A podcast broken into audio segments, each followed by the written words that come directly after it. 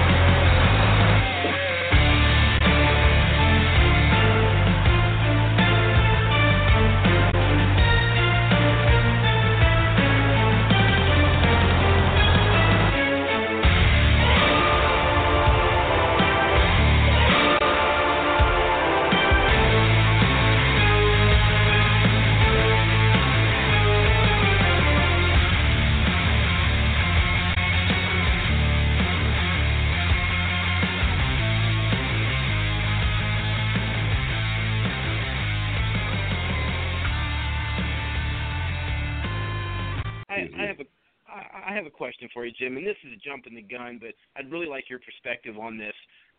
On a national level, how big do you think a Cubs versus Indians World Series would be?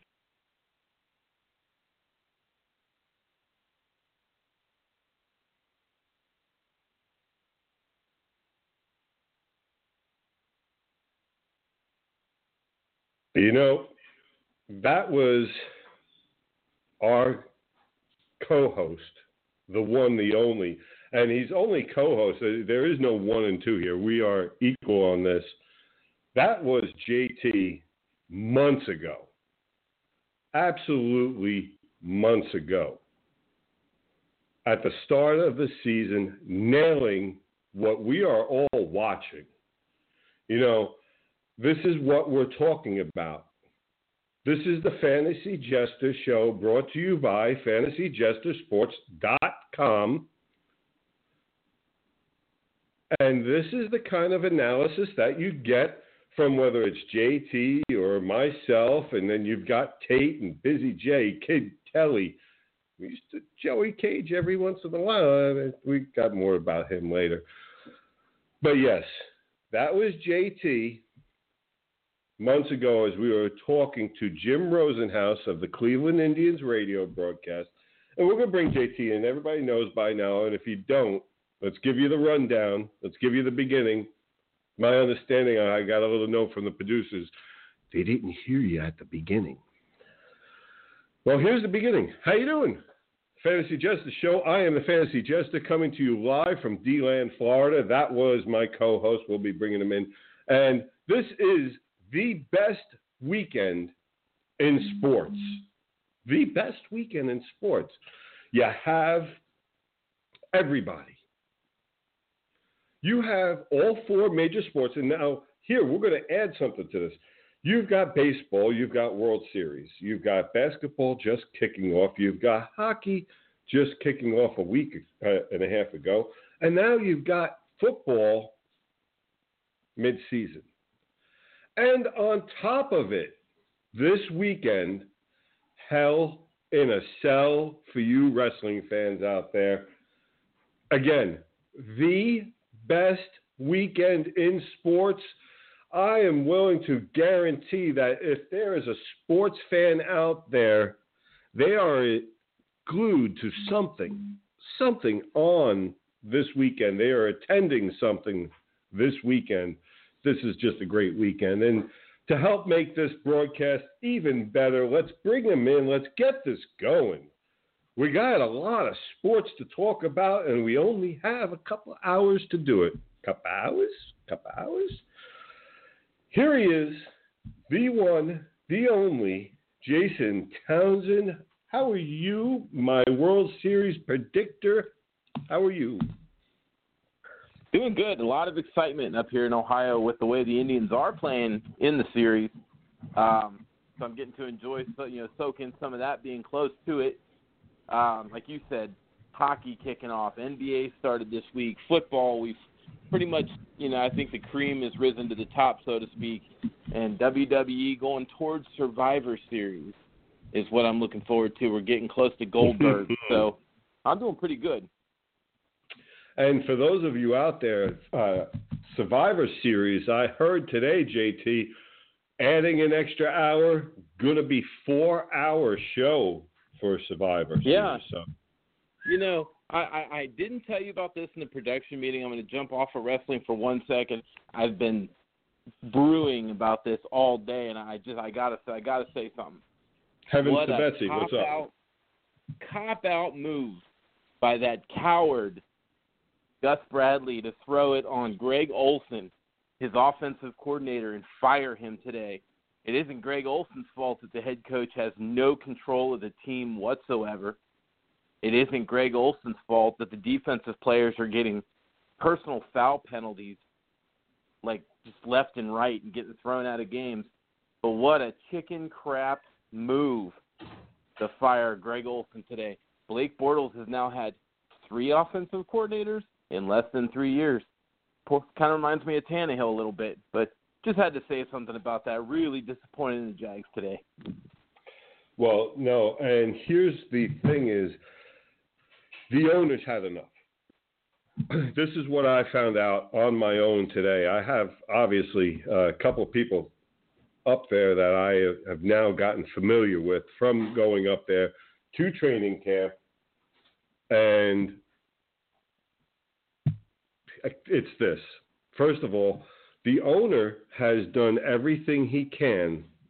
Okay. I, I didn't know we were going to talk Jags, and I have no problem. Uh, I'll, I'll, tell you actually right now what I know firsthand. You'll find out uh, as the listeners then. And uh, no, the problem is this: he feels like this. He's done everything he can to make that stadium so fr- fan friendly.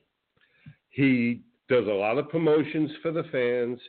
He sets up spring uh, the uh, training camps he sets those up so fan friendly, gives you a lot of access to the team, more than uh, I've been to the other camps down here, more than the other teams do by far.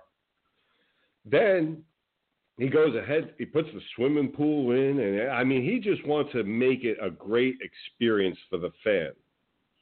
He goes out, gets a coach that, you know, is coming off everything with Seattle puts them in place, and has been building the team and putting talent there. Earlier,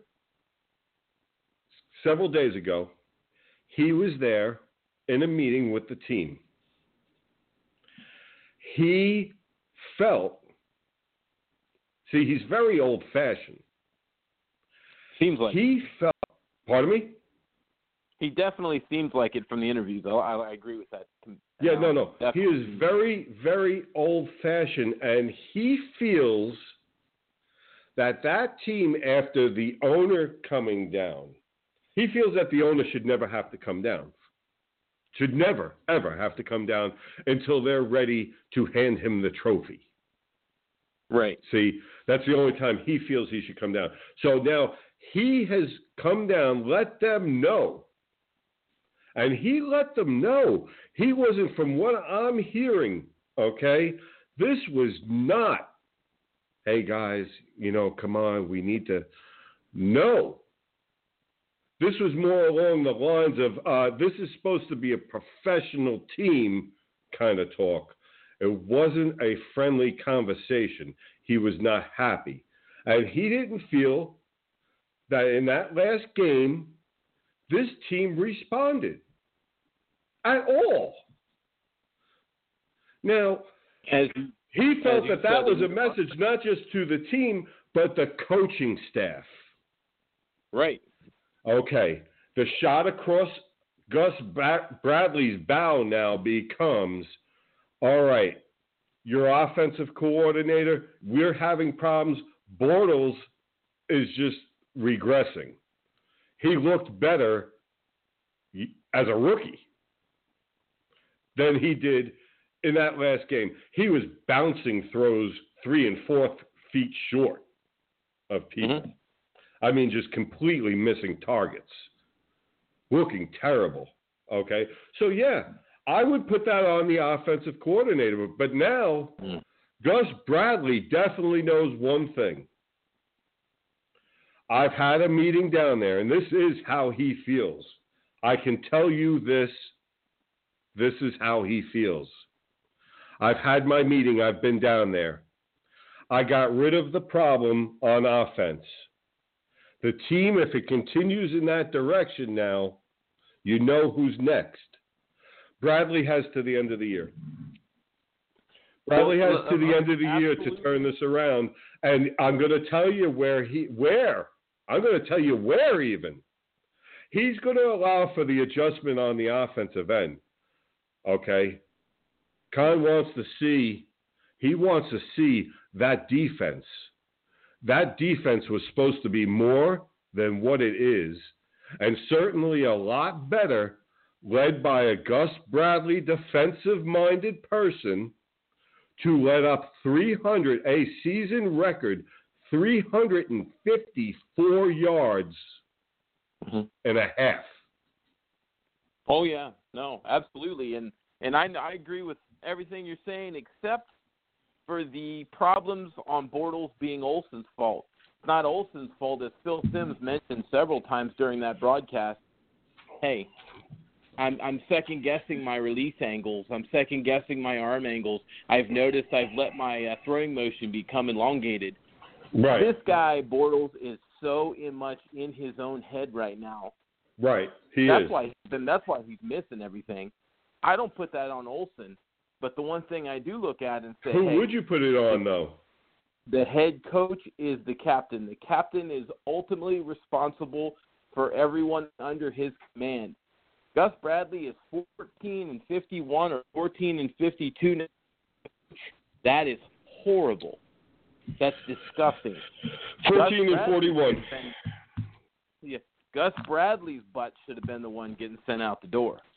Oh, it will be. And the only reason why it, his isn't, okay, and that was the question I had asked. That was the question I had asked. The first question I had asked, actually. It's real Let's- simple. let's He hasn't given up hope. No, no.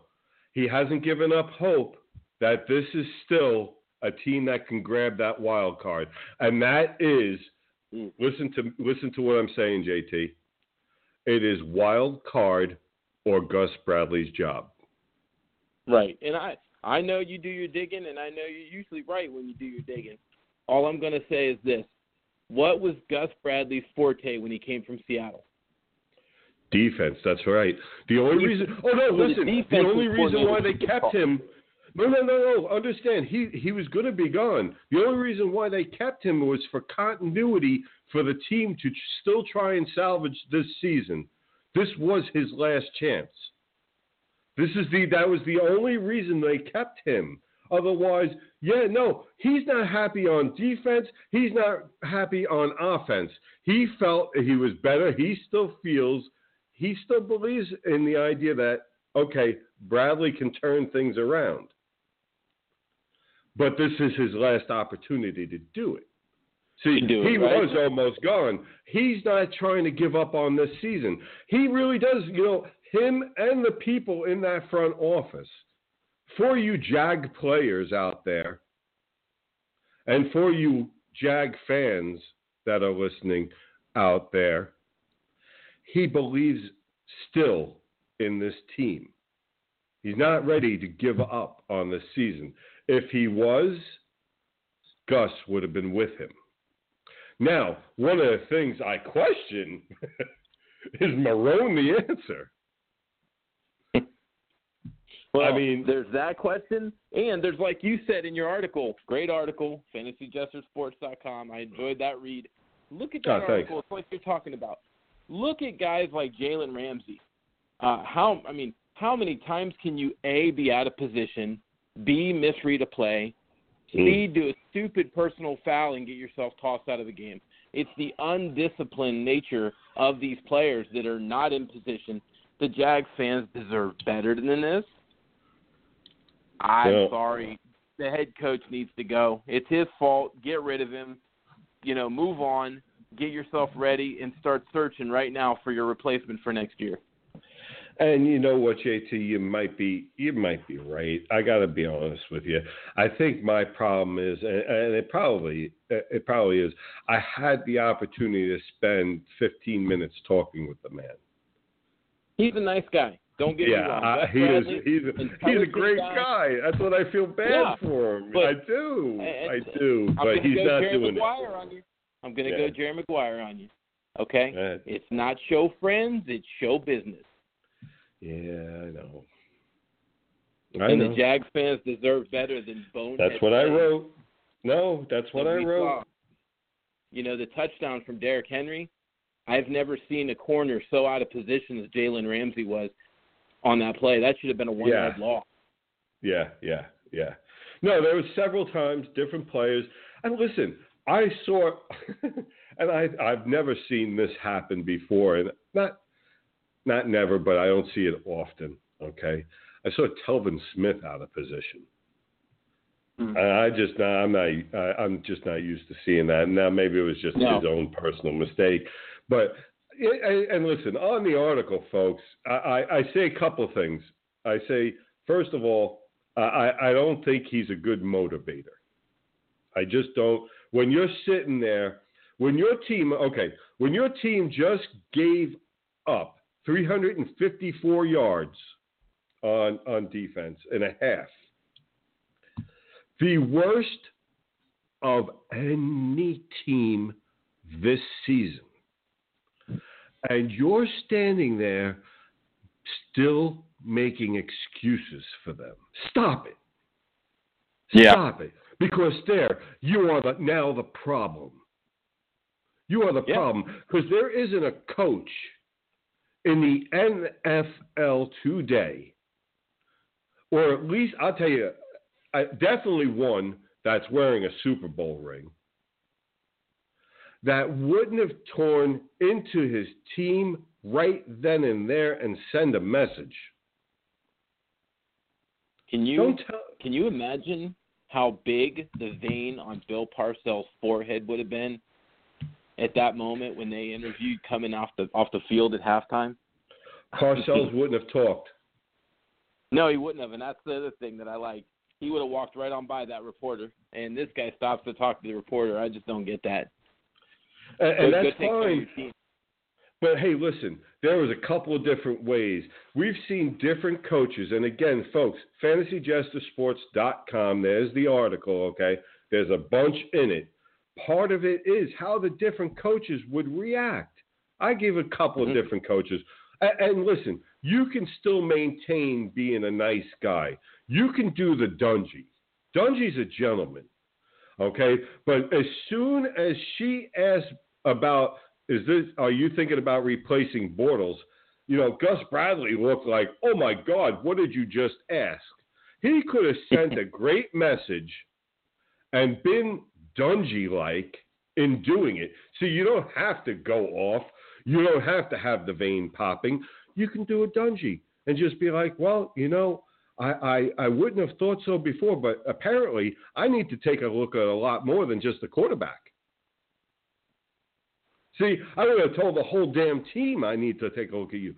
Not when you go put up 354 yards against you in a half, the worst performance of any NFL team in a half this year. I'm not defending that bunch. No, I know you're not. I know you're not. Maybe uh, Gus Bradley can learn something from that guy a little south of him in Miami. When you start telling guys you don't you don't perform, you're not playing. Period.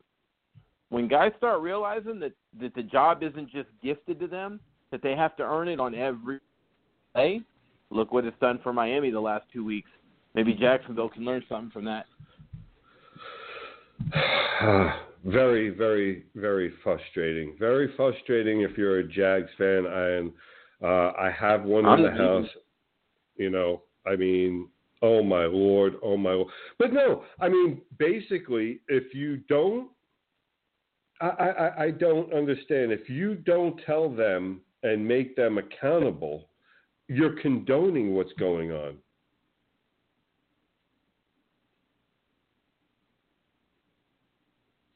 And that's just the way I see it.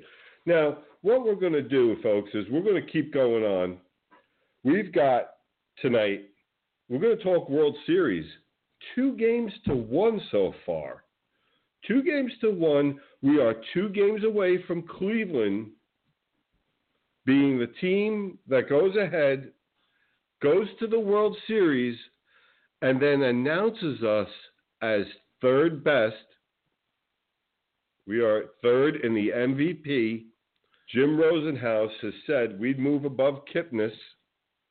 And for those of you who haven't heard on the show before, Jim Rosenhaus, Cleveland Indians radio announcer, fantastic guy. And uh, that's a past interview that you can go back, you can listen to over on iTunes, just like the rest of it. We've had some fantastic interviews over the past couple of months, and we've got a couple more that are going to be lined up before the end of this year.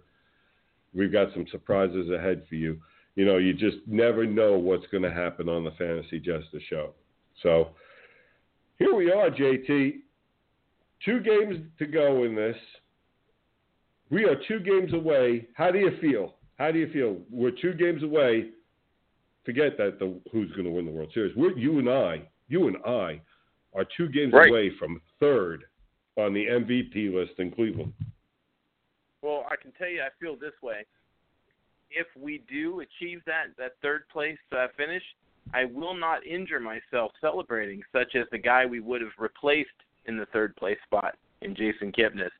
So, you know, definitely thinking about that, you know, that celebration before we get into it. you know, I gotta laugh though. I gotta laugh. You know, these guys nowadays don't even know how to celebrate. I mean, they've all got what happened to the old let the champagne burn your eyes. They all no, come out with the Oakley goggles and this, that, the other. I'm like, guys, you're missing the fun of it. Your eyes are supposed to be burning from the champagne. There's more. Don't worry. I don't know. I just don't get it. I don't get it. Celebrate right.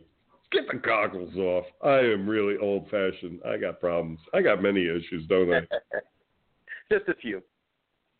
I'll tell you issues though. We're talking baseball here. Yeah. I, for the life of me, cannot. Well, it's pitching. It's pitching because the Cleveland Bats have not traveled to the World Series uh, yes. so far at all. So, I mean, that just tells you how well that Cleveland staff is pitching, and the bullpen. I mean, Andrew Miller. That's got to be that's got to be the trade or acquisition of the year. And it really makes. Speaking of Andrew Miller, makes me wonder how a particular former Milwaukee catcher is feeling right now about his choice to go to Texas instead. You know, it's funny how things work out, huh? And No. but then again, but then again, okay, maybe had they made that move, they wouldn't have had the money to go spend on Miller. I don't know how that would have Well, worked no. out. Remember, remember from our conversation with Jim, they were all excited because they had acquired both of them on the same day, Yeah. and then and then Lucroy decided he was too Right. good for Cleveland, so he wasn't going to go there. So I just wonder how he's uh, he's enjoying his popcorn while he's watching the game tonight. Sitting there going, I could have been a contender. I could have been me. That could have been me catching Andrew Miller at the end of the game. You know, um, but you know the saw a funny stat. And it's like Captain Obvious. I was waiting for an Old Spice uh, ad to come in after it. The the Indians are undefeated this uh, postseason when Cody Allen and Andrew Miller pitch. Well, if the Indians aren't ahead, Cody Allen's probably not coming in the game. So I don't know. Yeah. Stats like that make me laugh. Yeah, I. uh Now, how do you feel? How, what do you think now? You're taking a look at the series. It's two to one. What? How, how do you think this is going now? Do you think it's going to end up four one, or you see still six games? Uh, the Cubbies are too good, I think, to to just lay down. Um, I do want to start if if you know the Indians do win this whole thing, I still want to start the new curse of the fireworks starter thing going. I want to make sure we get in ahead of that so we can know, get on the ground floor of that curse. But um, I'll tell you this: the, uh, the Cubs bats really haven't shown up either. So at this point, Well- it comes down to pitching. Just just comes down to pitching. I, I'm looking at a four-two. It's going to be six games in, in this series. Four-two. Yeah, I'm waiting. I'm waiting. I'm waiting. I'm waiting. I'm waiting because those those Chicago bats can't keep quiet. There's no way they keep quiet. And I personally, I, I wouldn't be surprised if we're looking and staring down at Game Seven eventually, because Okay. that team has that potential in that lineup. And I know you agree with me on their bats. Oh yeah, yeah. And there's a a bat in particular there's that I hope strikes out every at bat the rest of the series. I mean, never realized uh, you know Kyle Schwarber was uh, such a uh, articulate individual when he gets a base hit. Did you?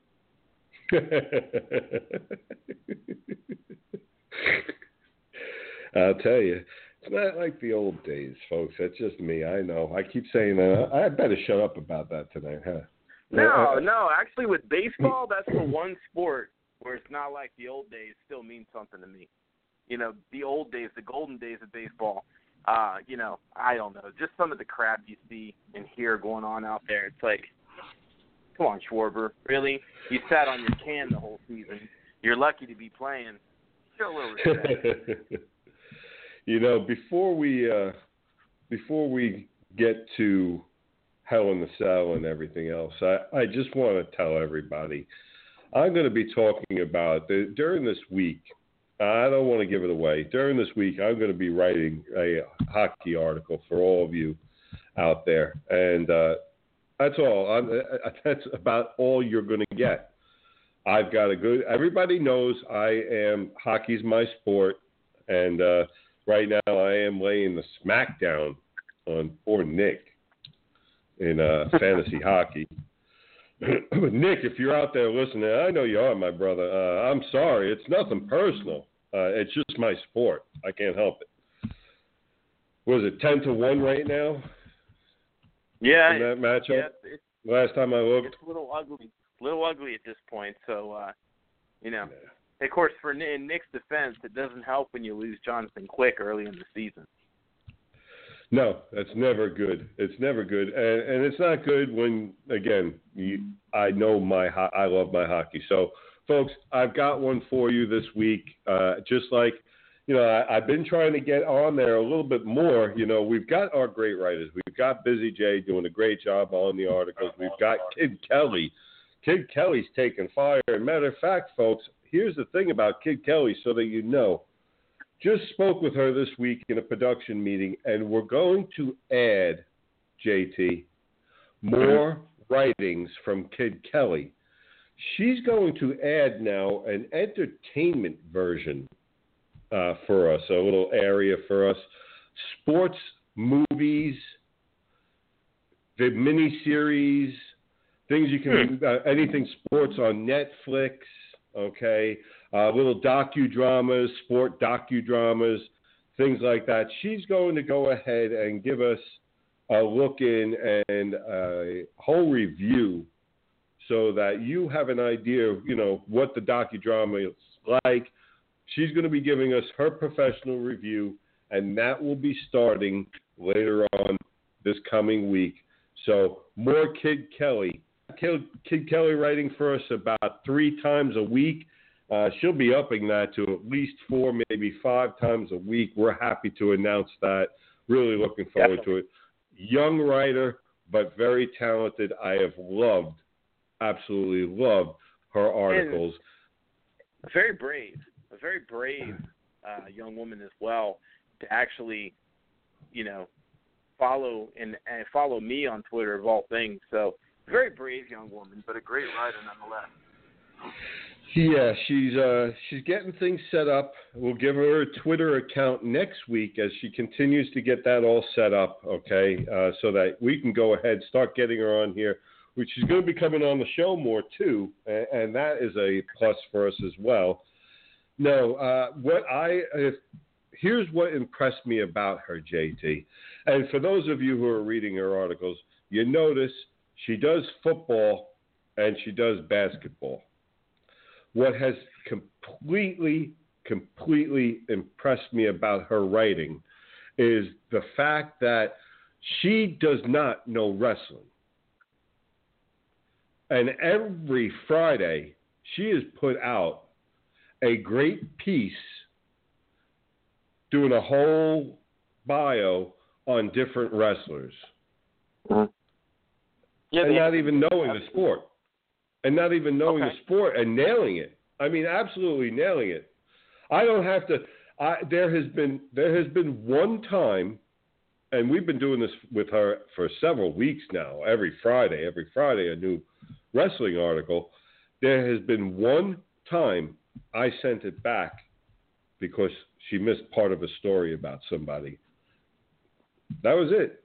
One time. As many stories as she sent you, that's saying something. So. Like I said, she's been doing it for months. She doesn't even know yeah. the sport. So very impressed with her. Very happy to add her more onto the website, fantasyjestersports.com. You're going to be hearing her on air a little bit more here and there as we can get her on. And then also next week we'll be announcing her whole thing on air on Twitter. She's going to be joining us. She already added JT and I, but she wants to go ahead get it set up and uh, you know women. I don't know, whatever. I threw mine up. And here, here you go. Like the picture. I hope you like it. Great. That's it. Let's move on.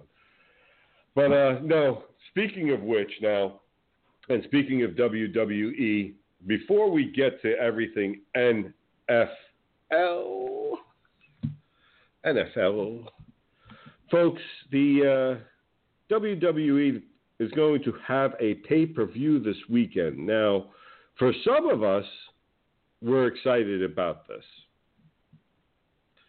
For some of us, we'd rather watch the Golden Girls. What a maroon! what an ignoramus! so, Oprah. you know, pardon me? Oprah. Oh, I thought Oprah was the Jags game. Well, you know, hey, it was so good during the Jags game. I figured why not rewatch it on Sunday? oh, man. Mrs. Jester, Mrs. Jester, if you're out there listening, and I know you are, that was him that said that. Him did it. All right, him. No, you did it. There, you know, there's some actual interesting stuff going on if you look behind the scenes on this. So, for example, Dana Brooke Mhm. and Bayley. Okay. Yes. I'm interested yes. in that because somewhere they feel that Bayley is enough to carry Dana Brooke on the WWE roster, and she's not. Consecu- I would say consistently, and it's saying something on Raw, but Dana Brooke is involved in the worst segment generally every week, and that was no different last Monday.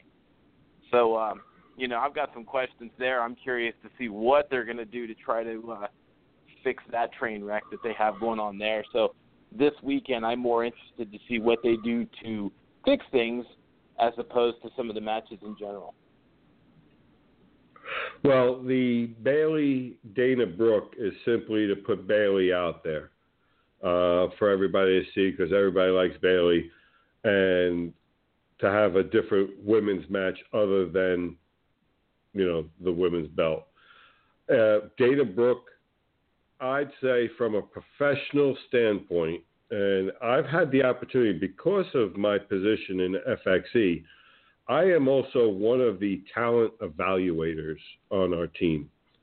And folks, I've had the opportunity to see a lot of wrestlers over the past couple of months. Let me tell you, I watch more wrestling than I probably do the other four sports combined evaluating talent at this point. Dana Brooke is awful. She is oh, terrible. Not Jester. Not is her timing, her timing is terrible. Well, oh my god. Well, let me ask you this. Here, here, riddle me this, Batman. So Yes. isn't the whole idea of the women's revolution to get away from the looks and the and the physical beauty and get into the actual wrestling ability? Because what is it she said on the air the other night? Um, basically, I should have won because I'm better looking or more beautiful. I mean, okay, which is it? WWE? Are we going with the revolution or are we not? No, and I wouldn't have agreed with that anyway. I can't stand that woman. But anyway, all righty. Yeah, no, I don't like her, and she's a god awful wrestler. She, uh, to me, she has nothing going. neither. No, honey, you're neither hot nor a good wrestler. Get off the screen. Bayley, she's a great wrestler. She's an adorable kid. Come on. Everybody likes Bayley. Who doesn't like She's definitely hug? improved. Definitely improved since uh, when we used to question you why she wasn't up. You said you didn't think she was ready. Would you now say that she's im- impressed you since then? If Dane, okay, here, yeah, and, and here's how. Here's how. Um, when I saw her, she was okay. She was she was fair to middling, okay. But if you can have Dana Brooke up at the WWE level, then Bayley should definitely be there. But if you have Yeah, Dana Brooke there, I, if you have Dana Brooke there, I could probably throw Mrs. Jester in and have her do a better job. Honestly. Mrs. Jester, don't play with Mrs. Jester, I'm telling you. I know this already. Are you kidding me? You Yeah. I live 18 hours away. Smart man. Why do you think I'm going to start coming to visit you after tonight's show? Boy, let me tell you, I've buried her Jags uh, and her coach. Okay, um, yeah, no, all right. I'll be visiting real soon. Next week we'll be coming to you live from Cleveland. I'll be visiting uh, LeBron and the gang and making buddies with him. You, you, me, and LeBron singing "Kumbaya." Oh yeah, yeah. I see me and LeBron making making friends. Yeah. There you go. All right, back to wrestling. Enzo and Cass versus the Club. The Club. Now, I have my own personal opinion. I mentioned it the other day. I'll go with it real quick. These are my guys. I love Enzo and Cass. I just have a feeling this is it. This is the match that cost Enzo and Cass a win. This is the match that goes down as where the rift starts that Enzo is dragging that team down. He got hurt, you dragged us down. Every time we lose, it's you. I can see it coming. And they can. They can at this point because Cass has passed Enzo as far as a wrestler and he's gotten better on the mic. I mean, the kid was atrocious on the mic, and that's why they had Enzo there. But now he doesn't need Enzo anymore, and he still gets the pop when he talks on air. So uh, I think this is it. I don't know. What do you, JT? Now, how, how do you look at this match and see what's happening? Do you see Enzo and Cass winning? the more I watch as things have have led up to this pay per view, I would say yes. The the one team that seems to be getting buried faster than they are are Anderson and Gallows. I mean, these guys were hot property just a few months ago, and then they did that horrible Doctor uh, Big E segment that they had going on, and ever since then, it just seems like WWE's doing whatever they can to shovel a little more dirt on these guys.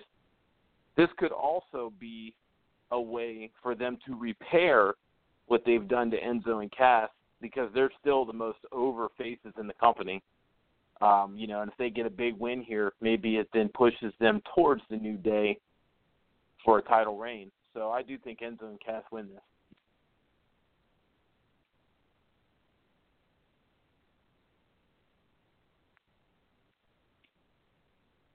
Uh, you know, I, I I would. I'd love to see that. I'd love to see that. I'm sitting here thinking, and I just here's the thing. Why would you? I mean, Gallows and Anderson were. I thought they were supposed to be holding a strap already. That was wasn't that part of the whole thing with them?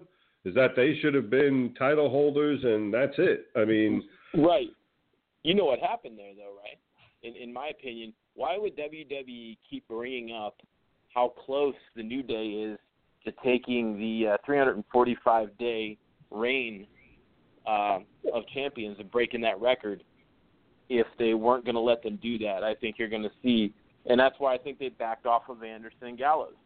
I think they originally intended them to be the champ, and something happened, or they weren't happy with something.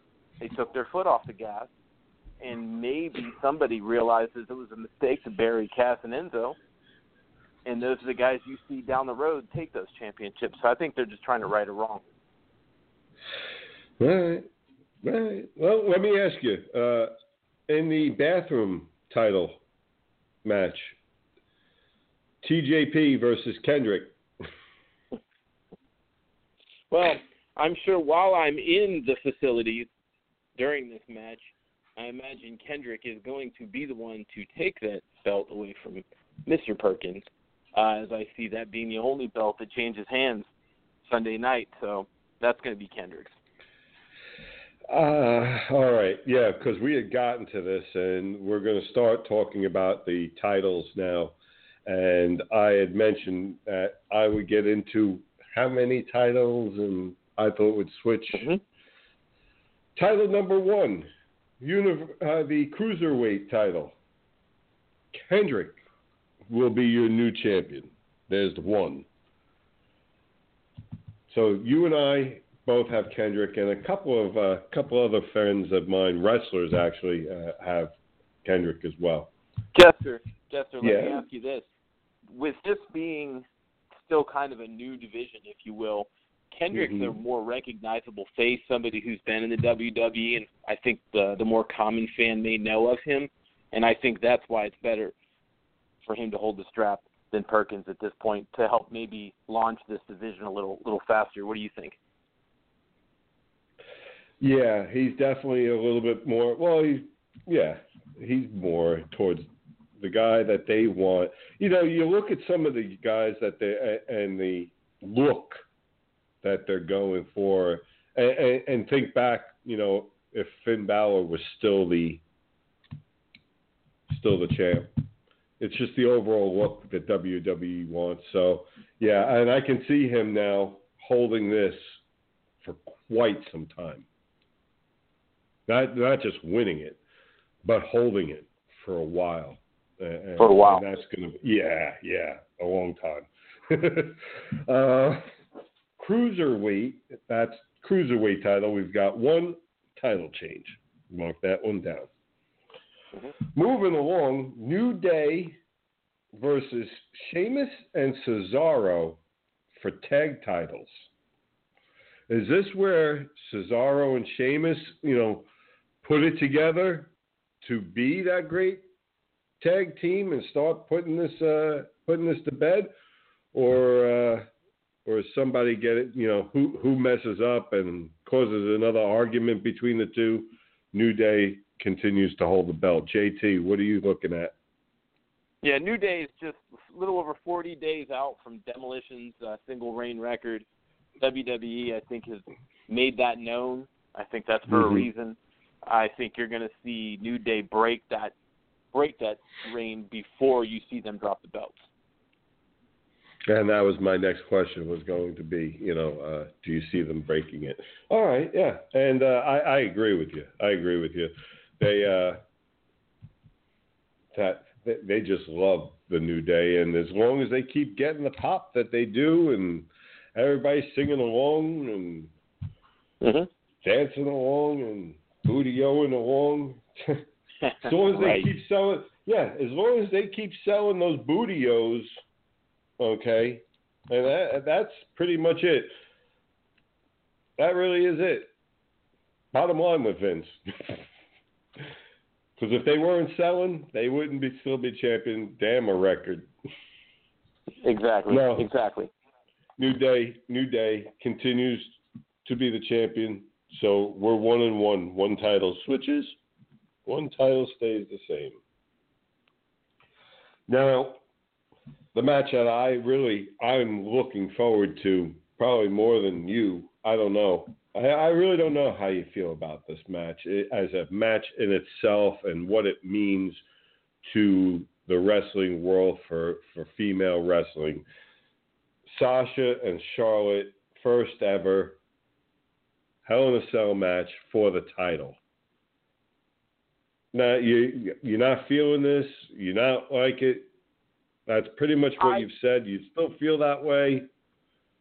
the match itself should be a good match. I just don't like it in Hell in a Cell. That's that's my problem with it. It's not going to be what a Hell in a Cell match is intended to be. And I'll be honest, I look at this as I did a few months ago when we used to talk about Sami Zayn and Kevin Owens. Like how many times are we going to see these two wrestle? Uh, can can we have something else already? We've seen it on Raw. We've seen it at pay-per-views. I'm over with this. I'd just like to see a new a new feud for either of these two women. All That right, let me ask you something. Belt changes either. Do you change your mind? See, okay. I'm looking at the two wrestlers involved here. And I'm thinking you're going to come away with Hell in a Cell. I'm thinking you're going to come away with a hell of a match. And here's why. First, you have your high flyer. You have you have somebody small and a high flyer and, and willing to do whatever. You know, she was born to do this. Um, she was born to fro- frog splash off the top of this. That's what she's going to do. There's no Okay. question in my mind. She's going to frog frog splash off the top of it, and, and that's great. That's going to be a phenomenal moment in female wrestling. Here's the other one, though. Do they have the woman who will do color in Charlotte? Charlotte's hmm. hardcore. Charlotte is a tough woman, Yeah, they both are. Yeah. okay? But Charlotte has taken probably more real blows from a man. Uh, I'm sorry to have to bring it up. It's true though. Than Sasha has. That's a tough woman. For those who, who don't know, all right, God bless her. Charlotte used to get beat up and beat up pretty bad by her ex, very big guy wrestler. Okay, so she's she's used to getting rocked. Okay, she's tougher than a lot of guys out there. I'm going to tell you that much. Okay, and God bless her for having to put up with that. Charlotte, Charlotte is a company person. Long time. Hey, listen, Dad's Flair, this, that, the other. What better way to separate yourself now from Daddy? Mhm. You're in a Look, cell let me ask you this. and you get hurt, you're bloody, the other one's going. That okay? If it becomes a real, that's my point. If it becomes a real Hell in a Cell match, then JT, and the two women do it, you will have WWE blown off the map at that point. Blown up, blowing oh no, I up. don't, dis- I don't disagree with you at all. But two points. The first one about the frog splash. I'm going to quote one of my favorite movies in Ocean's 13. Is Hmm. the nose there for prop sake, or does the nose play? So it's kind of like when I was at WrestleMania this past year in Dallas. The whole Shane off the top of the cage, it wasn't in the flow of the match. It was something we're going to do it. It's part of the. We're going to do it. We're going to make it part of the match, and there was no flow to it. It was there for a prop, is what it was. Her, if she gets up there and frog splashes somebody off the top of the cage, and it's in Yeah. the flow of the match, that's Yes. a completely different animal. Um, I don't want to see her go up there just you know for the point of doing it. As far as color, I don't think Charlotte is the problem. I don't think Vince will ever let that happen. Hmm. Hmm. Vince is your problem. Vince will never let that happen. Wow, you really think so? Oh, I've Why? seen many, many, Why? many. As long as it's not his daughter, you really think he cares? I think he cares about more of their PG perception and the difference between a woman showing blood, which is a stereotype in the world. It's different to see a woman bleeding than it is to see a man bleeding. I think that is about as sexist and 50 years ago as you can get, and that is what Didn't Vince say it will was my opinion. Okay. No, I'm just saying. Uh, that's why I don't think. I think you take a look at the progressive thought that they're trying to go through. I look at Vince's number one. Vince's concern is one thing: A, it won't be my daughter, and B, Mhm. it, is it ratings? Yeah, okay, That's let what me I want. I want ratings. let me ask you this. It, it brings up another question then. When Vince was asked the other day if uh, WWE was for sale, and he was very cryptic about his answer and wouldn't just say yes or no.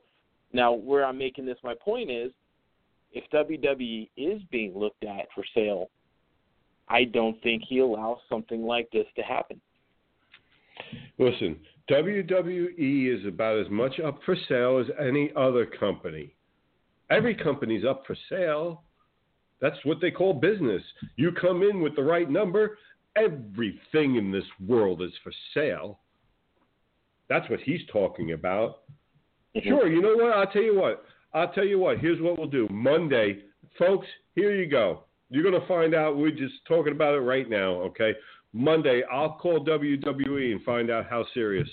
What part is he selling? Oh, I Maybe he's not selling all of it. Because I'm willing to bet if he sells something, it won't be the library. What do you think the chances are that they answer the phone, unlike their competitors? I'm willing to bet that that is a real corporation, and not only will I be able to get to speak to somebody, I'll get a real answer. See, over, over at TNA, folks, okay, I have documented that how many different ways, forms, carrier. That, that was the only thing I didn't try It was a carrier Smoke pigeon. signal. Smoke Holy- signals. I didn't see him. Uh, That's what I figured out. That's what I figured out. No, I sent up smoke signals. Trust me, I sent up plenty of smoke signals, and uh, didn't get didn't get any of that. No, I didn't do the carrier pigeon. Is the one I didn't do. Um, Okay. I did emails, phone calls, Twitter, everywhere. You name it, I tried it. Okay, you can't get an answer from anybody. But I am willing to bet that Vince runs a professional ship over there, and I can find out. Speaking of finding out, too, one of the things, uh, trying to find a size 22 boots, wrestling boots. Jericho, no help for you on that? Folks, tune in next Saturday night to find out why I was looking for size 22 boots. And uh, no, you know who I ended up having to go to? I ended up going to Jimmy Hart to ask uh, Hogan. Oh, well, you, yeah, you know Jimmy Hart will get the answer. Yeah, no, uh, we're set. We got boots. We're good. Um, so yeah, uh, going on in our matches, and, and again, to me, I just think will Vince do it? I, I don't. I, I, I don't know. You know, uh, Triple H, he probably would. You know, remember one thing though. Vince wants to compete with the success of the women in UFC. So I don't know. I don't know. We're, we're going to find out. We're going to find out. And boy, that would make a phenomenal, phenomenal Hell in a Cell, though. If those Absolutely two things happen. Now, the likelihood is, to me, the likelihood is we get one of those two. We get the frog, frog splash. But before we leave the women's match, uh, FXE Live here, I know this is, you know, you're the uh, the brains behind that. Let me ask you. This Yes, is sir. your program Sunday night. Yes. Where do you put the women's match in the show? well, first of all. Yeah, first of all, I probably wouldn't have done three Hell in a Cell. This is a monumental match uh, for women's wrestling. You know, Fabulous Moolah and all them, you know, started this years and years ago to get women into it. And they just, I mean, to get to this point where you've got this, this should have been, this should have been the main event, end of the show, and the only one. Plain and simple. This should have been the highlight. And let me tell you something about it. To make it a legitimate match. Both of what I just told you. The Frog Splash by Sasha, giving a tribute to her dad. Then you've got Flair, little color, legitimize it, go all the way, do it right, or don't do it at all. Because otherwise, you're just wasting time. Uh-huh. My production, that's where I'm going. And you know what? There might be a time in the near future you'll get to see me actually show you exactly what I'm talking about. Oh, I know I will. Tell you what, maybe that's what we'll do. Next year, at some point, FXE will do a women's match, Hell in a Cell, somebody off the top, somebody with color. We'll do it next year. This way, if WWE doesn't do it this weekend, my wrestling fans, you have something to look forward to next year. Can't do any better than that, JT. I'll put my money No, where really my mouth is. I got, I got, I have no problem putting my money where my mouth is, and I bet you I get a lot of women lining up to go ahead and be in this match. Oh, there's some there's some good women's wrestlers out there, no doubt. Wrestlers, period, women or men. So Yeah, Looking yeah, forward to that. No, uh, fantastic talent. That's what I'm finding out though. Is there's a lot of fantastic talent yet to be discovered on, on a higher level, and I, I I look forward to being able to put them out there front and center and getting the due that they should be getting instead of getting paid nothing for what they're doing. Some of these guys and women, JT, you'd be surprised what they're doing for nothing and not getting the proper exposure because of who they're with, and they have no idea the uh, how to handle the media end of it. I'm telling you, we're going to be we're be set like you wouldn't believe. All right, listen. Going back to WWE though, and the Hell in the Cell, and moving on. Uh, so you think Sasha wins, correct? yeah, you can't take that belt right back off of her. You got to give that belt some legitimacy. I think Sasha's going to hold that at least through the end of the calendar year. Yeah, yeah, yeah. I, I don't see that. They can't bounce that back and forth between the two. Unless So- she gets hurt again. That's the big caveat with her. Yeah, well, that is her. She is. Uh, she's small. and She's, you know, lack of a better word, fragile. Um, and she lays it out there, so she's prone to some bumps. But I think if you see if you see Charlotte's hand raised for the with that belt, it's because Sasha's hurt again. That would be yes. I would uh, agree with you 100% on that, JT. 100%. If she walks out with that, something's wrong with Sasha. Rusev, Reigns, U.S. title. This one I'm looking forward to. This is the, this is, you know, that's what I'm saying. This is a really good match, folks. I really like this matchup, and I like it in in in a cell. Yeah, yeah, I do too. And they're and believe me, these two guys are going to be brutal in that cell. The only thing that I would like better would be to see, and I keep talking about this matchup, folks. I, I, I have a feeling I'll never ever get to see this, but I would like to see Strowman and Lesnar. Wouldn't that be great in a cell? you got anything worth having is worth waiting for. You got to give Strowman a chance to get himself up on that level with Brock uh, before you have that match. But who's to say it won't happen sometime? You know what? Did you see the size of Strowman? He's there. He's on that level. He's. I want to see. I want to see those two guys just go at it. Here, I will. I I would do anything. And folks, again, I guess you know I'm also tipping my hand though as far as what kind of promoter you can expect. Because yeah, I want the two big guys in the biggest, nastiest match I can get and that would be it. Oh, I just would love one day to put on a show and have it be Lesnar versus mm-hmm. Strowman. I'd do it right now. If for whatever reason both of them just magically walked away from WWE, okay, I would find a way to do Strowman and Lesnar right now. Like, say, WWE disappeared. Vince died, the whole McMahon family died, and they're off the face Wow. of the planet. And WWE just no longer exists. No, I'm not wishing that. Not wow. No, I, I, I'm just saying that you know the whole family died. It's gonna be a wonderful Christmas in the McMahon household. You know.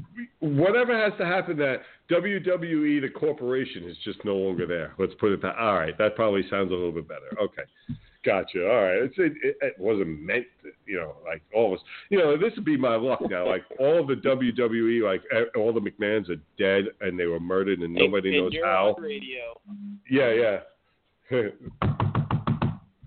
Please open up. Chester, open the door. It's the police. You know, and, and we're not talking about Sting either. We're talking about the real ones. Okay, Rabbit, where's Rocky? Oh, he's not in the stove. Oh, so he's hiding in the stove, eh? Would I throw a lighted ma- No, no, it was uh, first. Would I turn on the gas if my friend Rocky was in there? You might, Rabbit. You might. Would I throw a lighted match in there my friend Rocky was in there? This would be JT. Next thing I know, boom. Thanks, Jay. Oh. wow. I can see where. I, yeah, I'm not invited to Christmas myself. It sounds like, but uh, you, and you and Braun Strowman and Lesnar, man. I'll tell you. As much as you'd Oh. like to see that, since we're Yeah. living in the world of fantasy here, give me Yeah. mid '90s Kane, late Yeah. '90s Kane versus Strowman. That's what I want to see. Sure, but that, that's the closest you're going to get to it now. What are you going to do? I want to see the Cass doesn't have. Okay, listen. Having him be the fun bunch, okay, and that's what they are. Enzo and Cass is the fun bunch to me. He doesn't give. off He's seven foot, but he doesn't give off that aura that Strowman and Lesnar do. You get what no, I'm saying? definitely does not. No, it's not like. Cass Cass versus Lesnar does absolutely nothing to me. Nothing. And Cass is seven foot. That's just me. I think the, I think the big difference is Braun Strowman's intensity versus Cass's intensity is not even close. That's and that's what it is, the intensity. I get the impression that if, and I could be 100% wrong, street fight breaks out, it's Cass and Strowman. Strowman pisses all over Cass. I mean, it's not even close. So Uh, that's how I look yeah. at it. And, I, and I, so uh, that's what I'm saying. Athletic. Cass is moves really well though, and that's something he, He has one for a big man that can move. He he you know what? He you are hundred percent correct on that one. For a big guy, he is awful smooth in that ring. As for somebody seven foot, usually seven footers, they're they're clumsy, they're awkward, they're slow. He's none of those. Mhm. So yeah, Look uh, at- Look at Taker in the early '90s. You know, Mhm. I, that kind. Again, I'm not saying the Cass is going to be Undertaker, listeners. All I'm saying is look at Taker in the early '90s and look how he moved, how he flew, top rope for old school, that kind of stuff. You didn't see that from somebody his size, and that's where I see Cass having that same athletic prowess as Undertaker did.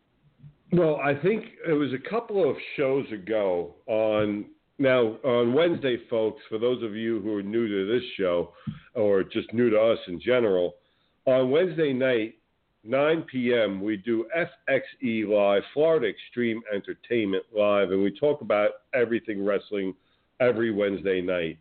And JT, I believe you probably came up. I think it was you that made the probably the best comparison of a former wrestler to what Cass looks like now. You had brought up Test. Yeah, yeah, Andrew Test Martin. That's exactly who he reminds me of.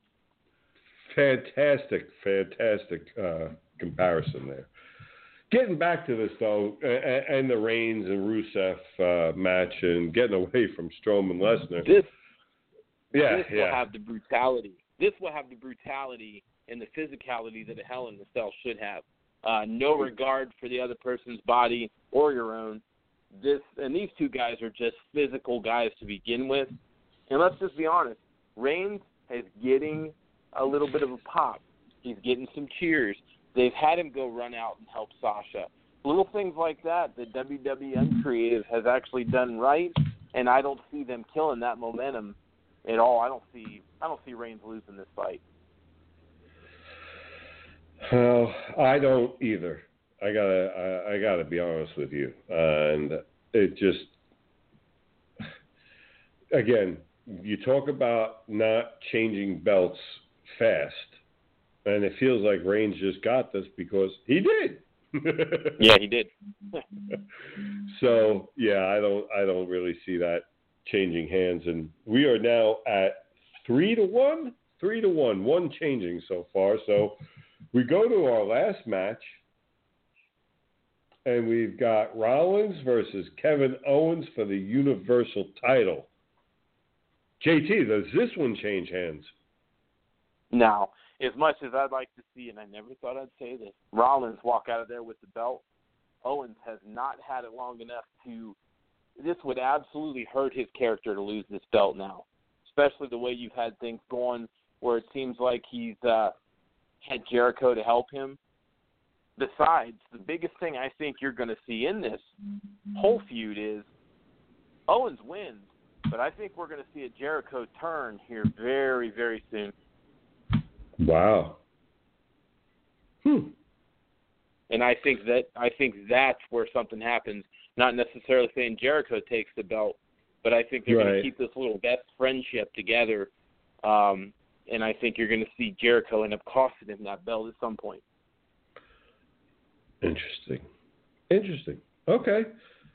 That that could be that could I could see that happening. I could see that happening, but no, I, I don't see. One of the things I don't see happening is the whole uh, belt changing. This this this one here. It's going to be it'll be a decent match. It'll be a decent match. I still think it'll be a better than decent match. Don't you? Oh, I think it's going to be a fantastic. Both these guys can put on a hell of a match.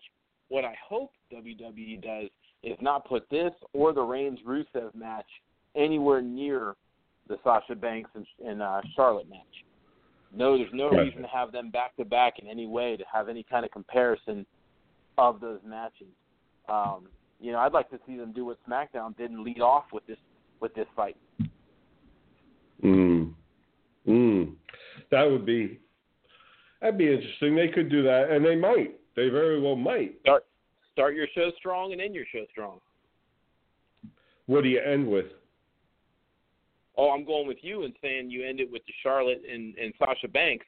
You start it with the you know the the Universal Championship. You end it with the Women's Universal Championship. I agree with you only if, only if they're going to do something fantastic with the women's match that it resembles a Hell in the Cell. Otherwise, save Rusev and and uh, Reigns. And Reigns. Mm-hmm. That's But that's as far just my as thing. you asked, you asked what kind of match. I'd prefer to see Owens and Rollins in a regular match, just because both guys I think are absolutely fantastic in the ring. There's been a Mhm. nice story put together for this. Uh, and let's just be honest, who would have thought Rollins would be getting the cheers he's getting at this point? Yeah, yeah, he's been starting to get him a little bit more, and well, it'll be interesting. It's, I'm gonna be. I got to be honest again. I don't share your sentiments. Uh, as far as the whole match and watching the Golden Girls or Oprah, I, I'm really looking forward to this. I, I really am. Uh, I Well, I want know to see. you're a You know, big- and it- let me ask you something though. You know, Uh-huh. uh, let me. All right, yeah. Before we get away from this, I I, I got 40 seconds on this. Jericho helping KO, or is it Triple H helping KO? I think we've seen enough of Jericho helping KO. I think this is where Triple H is uh, pulls a little Groundhog Day and rears his ugly mug in this match. All right. There you have it, folks. There's our coverage. You got Hell in the Cell this weekend. Don't miss it. Enjoy it. Have fun. We'll be back in a second. What's up? I'm Myles Jack. You're listening to the Fantasy Jester Show. Hi, I'm Jeff Cross, uh, former Miami Dolphin. I'm a big fan of the Fantasy Jester, and you're listening to the Fantasy Jester. Hi, this is Jim Rosenhaus with the Cleveland Indians, and you are listening to the Fantasy Jester. The Fantasy Jester. Who? Oh, wait, that would be me. How's everybody doing? Hope everybody's enjoying the show tonight. We've got a great thing going here. We've been enjoying this, folks, and it'll just continue for all of you. You know, we work real hard, fantasyjestersports.com and the podcast to bring you the absolute best. And again, you can find us iTunes, Fantasy Jester Show. It covers all the podcasts now. You know, you're going to go ahead and search under the Fantasy Jester Show, but it's going to give you all of them. It's going to give you the Monday show, A Touch of Magic, our newest podcast in the in our group, A Touch of Magic, every Monday night, 6.30 to 6.30, 7 o'clock. We'll take you to all the tip-offs of any Monday night game. 6.30 to 7 o'clock, A Touch of Magic. Everything Orlando Magic and a little bit more towards the NBA as well. JT and I will be bringing you that each and every Monday. Wednesday nights, we have FXE Live. FXE Live, now let me tell you, this is our wrestling show that has become very popular because of the insider information that we're able to bring you from our friends. We have a lot of friends that are in the business, first of all, and that's why we got into it, is because everybody said, listen, Joe, you know, now that you're out of construction, you're in the sports entertainment business. How would you, I mean, why don't you just become a promoter? And at first I kind of laughed. And they said, no, you have a flair for being able to entertain people. Look at your, I mean, my parties are something that I could literally film probably and sell as an entertainment just because we put on stupid things And well so i gave it some thought and then i went and i took a look at some of the productions around here in florida and it is absolutely funny what is out there calling itself a promotion so you know i said sure i can do it a hundred times better than what's out there so I, would love to do this and little by little i've gained a lot of uh, support and a lot of good friends in the business now. Made a lot of new friends the, that are in the business. Made some great friends that have been in the business a long time and are WWE legends. So I've enjoyed this. And now on Wednesday nights, we've got FXE Live, the show. And yes, we talk WWE, but now we have recently lost one of our commentators. Now, he's a guy, former MMA guy, wrestler. Joey Cage, for those of you who don't know, one of the talent, also, right? He does a bunch of things, or used to, mm-hmm. has disappeared. And we're waiting now. This Wednesday, we finally have a replacement, and we've been waiting to announce this replacement for you. Starting Wednesday, it's going to be JT, myself, and our wrestler Mako will be joining the show as a regular. We are excited to have him. He's excited to be on, and he will give you his wrestling analysis each and every week on FXE Live. We're excited about that. Next weekend, the show will have its usual rundown but instead of ending with football, we're going to end up with wrestling at FXE because we're going to go live on Facebook, the Fantasy Jester Facebook page. We will be going live as we sign FXE Talent live. Going to have a great time. You're going to see we are going to start bringing the beef. People have said, "Wow, we saw those developmental guys. They were they were good sized guys, but I hope you got some bigger guys." And uh, yeah, well, we're about to bring the beef. Getting back to iTunes real quick, one of the shows that I almost forgot is our NFL show on Thursday night, seven o'clock we take you till 8:15. This way, right before kickoff, we give you everything that we can about this week in the NFL and also about the game that you're about to watch. I can't tell you how much fun that show has been, but even more so, I can't get over the attention it has garnered. I love you folks, and I, I reason why I bring that up, I have to thank all you listeners out there for making that show grow the way it has. Thank you, thank you, thank you. That shows that you guys really love what JT and I are bringing you. Sometimes we get Tate in, Tate Dello, uh, when we're graced with his presence. We get him in, fantasy guy. And then, like I said, now next week, something to look forward to. I promise you. Mm-hmm. I promise you a show next week. Fantasy Jester show, 8 to 10 o'clock next week. And I promise you, it will be a show you will talk about for quite some time. Let's get into the NFL. Let's get JT back in here. Let's get this going. We've got predictions, and we have what has also become, you know, there's different parts of these things that, have, you know, you hope when you come up with something, you hope it becomes popular. We have King's Ransom or Fool's Gold, where JT asked me my fantasy analysis for the week and who's good, who isn't. Matter of fact, I came pretty close. I said Bortles and whatnot on this past uh, past week. Somebody goes, well, but it, it, was garbage time. It was garbage time. Yeah, I don't care. Garbage time, uh, dinner time, breakfast time, uh, recess time, uh, whatever time you want to put it under. Uh, he fulfilled what I had said he would do uh, fantasy wise. Missed on Henry. Caught a couple people though, uh, pretty well on that one. But yeah, um, I don't care about garbage time. I, I care about fantasy points. JT, my man, football and everything going Yeah. on, wrestling, FXE, all that going on. We got basketball. We got We do? touch touch of magic on Mondays. Love it. We're busy. We're busy. Yes, we are. You know who else is busy? Got to give you a Who? quick update. Cubby's defense letting them down. Two errors so far in the game. Three to one Cleveland in the third inning. That's that's uh, that's we are another step closer. Yes, we are.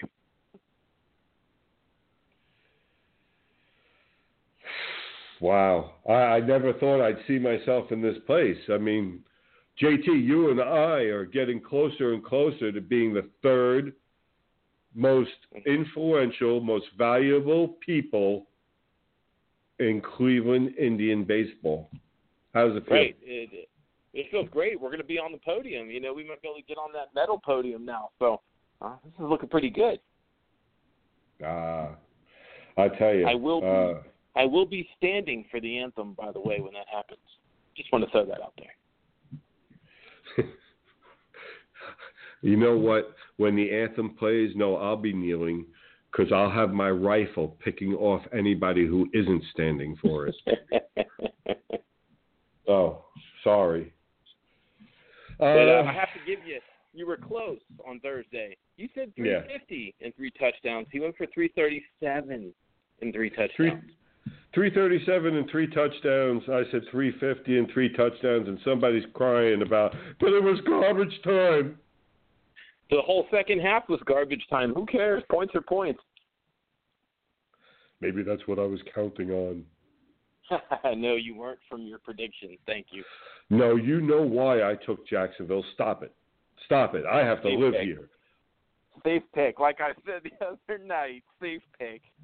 I, I have to, man. I live here. Uh, well, I'm not afraid. Listen, lady. folks, there's a lot of things. I've been, listen, I've had a 12 inch hunting knife put in me. Okay. I'm not afraid of much. I am shit scared of my wife. Okay. I'm going Jacksonville. I can tell you, you know what next, the next game that they play, JT? Uh-huh. Guess who I'm taking? When they play So- Kansas so- City, guess who I'm Uh-huh. taking? I imagine Jacksonville. Very good. And the following week, guess who I'm going to take? Hey, so wait a minute. We have this on the record here, on the air. All you listeners are my proof. Just mark it Yeah. down for Jacksonville for the rest of the year. That's what I'm trying to tell you, folks. Listen to me on my Giant picks. Don't listen to me on Jacksonville. I'm letting you know. Oh. you better be careful.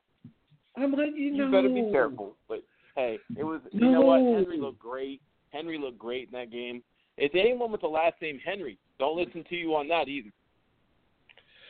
The whole listen, the water boy for Tennessee looked good the other day against the Jags. Who said that? Told you that running game's Who no said joke. They that? got a Wait a minute. Somebody tell make sure Mrs. Jester knows somebody ran into the studio and said that over the microphone just then. That was terrible. Ran That in, ran out. Twin brother got loose again. Damn it. That, all right, folks, hey, listen. For those of you who missed it, okay, the poor Wednesday night, I had my my twin brother, my younger twin brother on, and uh, whew, I told you he's a handful, JT. I tried to tell you. like. He's a handful. We love him, but he's a handful. I tell you, you know. And for those of you who missed it, you missed one hell of an interview. I mean, that's the, that's what's crazy is, you know, I understand. God love him. He's a train wreck, but he's a train wreck people love listening to. So he makes life interesting. I'll tell you that much. Don't know what to think half the time with him, but all right, let's continue. NFL. You know, we've got the games here and we've got the picks, and guess what, JT? I have What's that? changed my mind on one of these picks. Oh, which one? Ah, we'll get to that one. We'll go down the list in a Oh, minute okay. as we get to it. Washington, Cincinnati. Uh, I have, and folks, don't forget, fantasy people, it's an and fans, 9:30 game this Sunday. Washington, Cincinnati. I've got Cincinnati. JT's got Washington. Mhm. Uh, Oh, I, I still, I still feel Cincinnati on that one. Okay. You still don't. You're now, still going. do you feel Cincinnati because you have a Cincinnati fan living in the house too, or do you feel Cincinnati because you feel Cincinnati?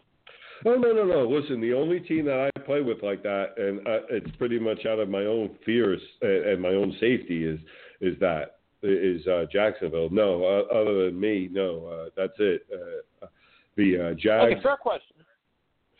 Look at I, I go ahead. I'm pretty honest on the Giants. Win or lose, I mean those boys are four and three, but I'm seven and zero picking them. Right, right. So uh, well, you are. no. He was there.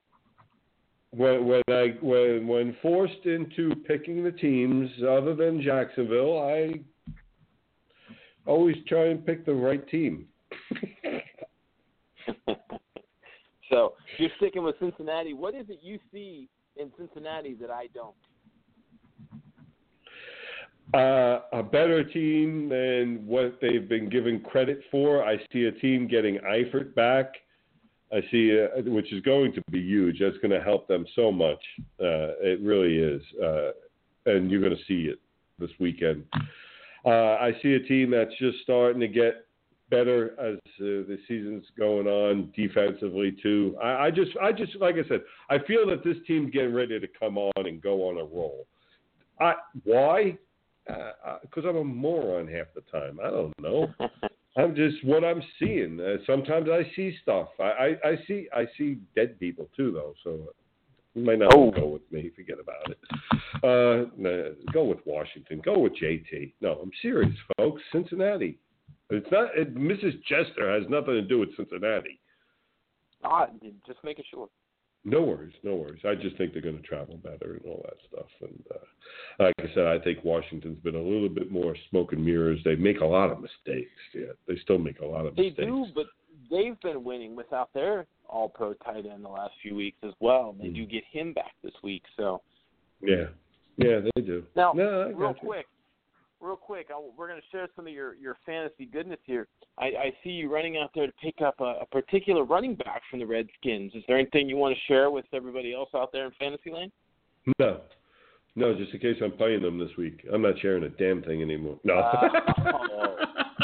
Wow, the insecurity shows. Are you talking about Mack Brown? I would be talking about Mack Brown, and I don't mean the former Texas football coach. oh, that's not who it was? No. Mack Brown was a beast. Mack Brown was a beast in preseason. Now, I'm not completely sold on the whole idea of who, uh, you know, Kelley. They're going to keep Thompson as their their uh, third down back. Okay, so that means that they're going to run out Kelley this week. But who's to say how durable Kelley is as a starting running back? I can't say it. Can anybody? No, nobody can truthfully say it. And if they're not ever going to, because this was the opportunity, me, I believe that this was the opportunity. If you're ever going to make Chris Thompson the starter with the way he's been playing lately, now's the time.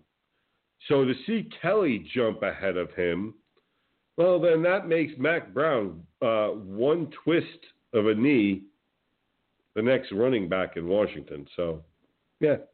And considering the way he played during the uh, preseason, uh, that's a very competent running back uh, sitting there mm-hmm. waiting. So, yeah, I, I grabbed him in a league that running backs are a premium in, folks, and I will stash him. I will hold him and keep him and call him George. I don't know if you have your uh, handy dandy calculator or something on you there. Just giving sure. Chris Thompson a look so far this season 38 carries for 193 yards. That's got to be over five yards carry. Um, 26 targets, 22 catches for 184 and a touchdown. So five point it's five point oh seven uh, yards a carry. Okay. Yeah, and then receiving 22 for 184. So this guy moves the chains. I mean, whether he's running the ball or catching the ball, obviously he's diminutive, five eight, one ninety five.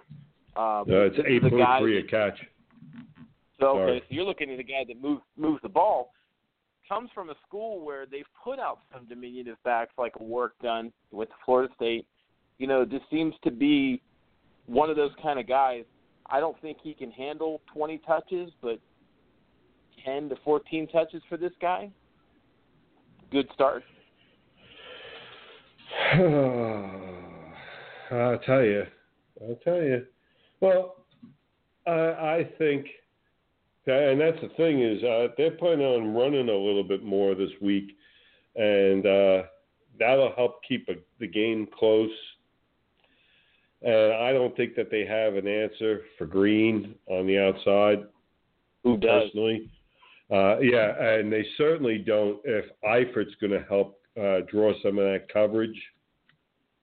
I don't know. I just think Cincinnati's a better team right now. Where we're at oh, today. No, absolutely. Yeah, where we're at today, I just think Cincinnati's better. Uh, Cardinals, right. Carolina. We both agree that the Carolina Panthers are going to win again versus the Cardinals but the Cardinals will tell you different, I'm sure, if you're asking them. They're about to get some retribution. They're about to go to Carolina and eat some panther for dinner. But JT and I say, no. No. The cat will eat the bird, if you will, and Carolina will win. You still feel that way? I do feel that way. Um, I think Cam is going to be Cam's going to be the reason. We're going to see one of Cam's 300 passing, 80, 90 rushing type of games where he just controls controls the ball. Yeah, yeah. I just, uh, I, I just, I'm trying to see the Cardinals win, and until they can go ahead and start passing the ball like the Cardinals do, listen. Johnson's a beast. We all know he's a beast at running back. Okay, great. But you still have to have a little bit more than that, it seems like, for that Cardinal team.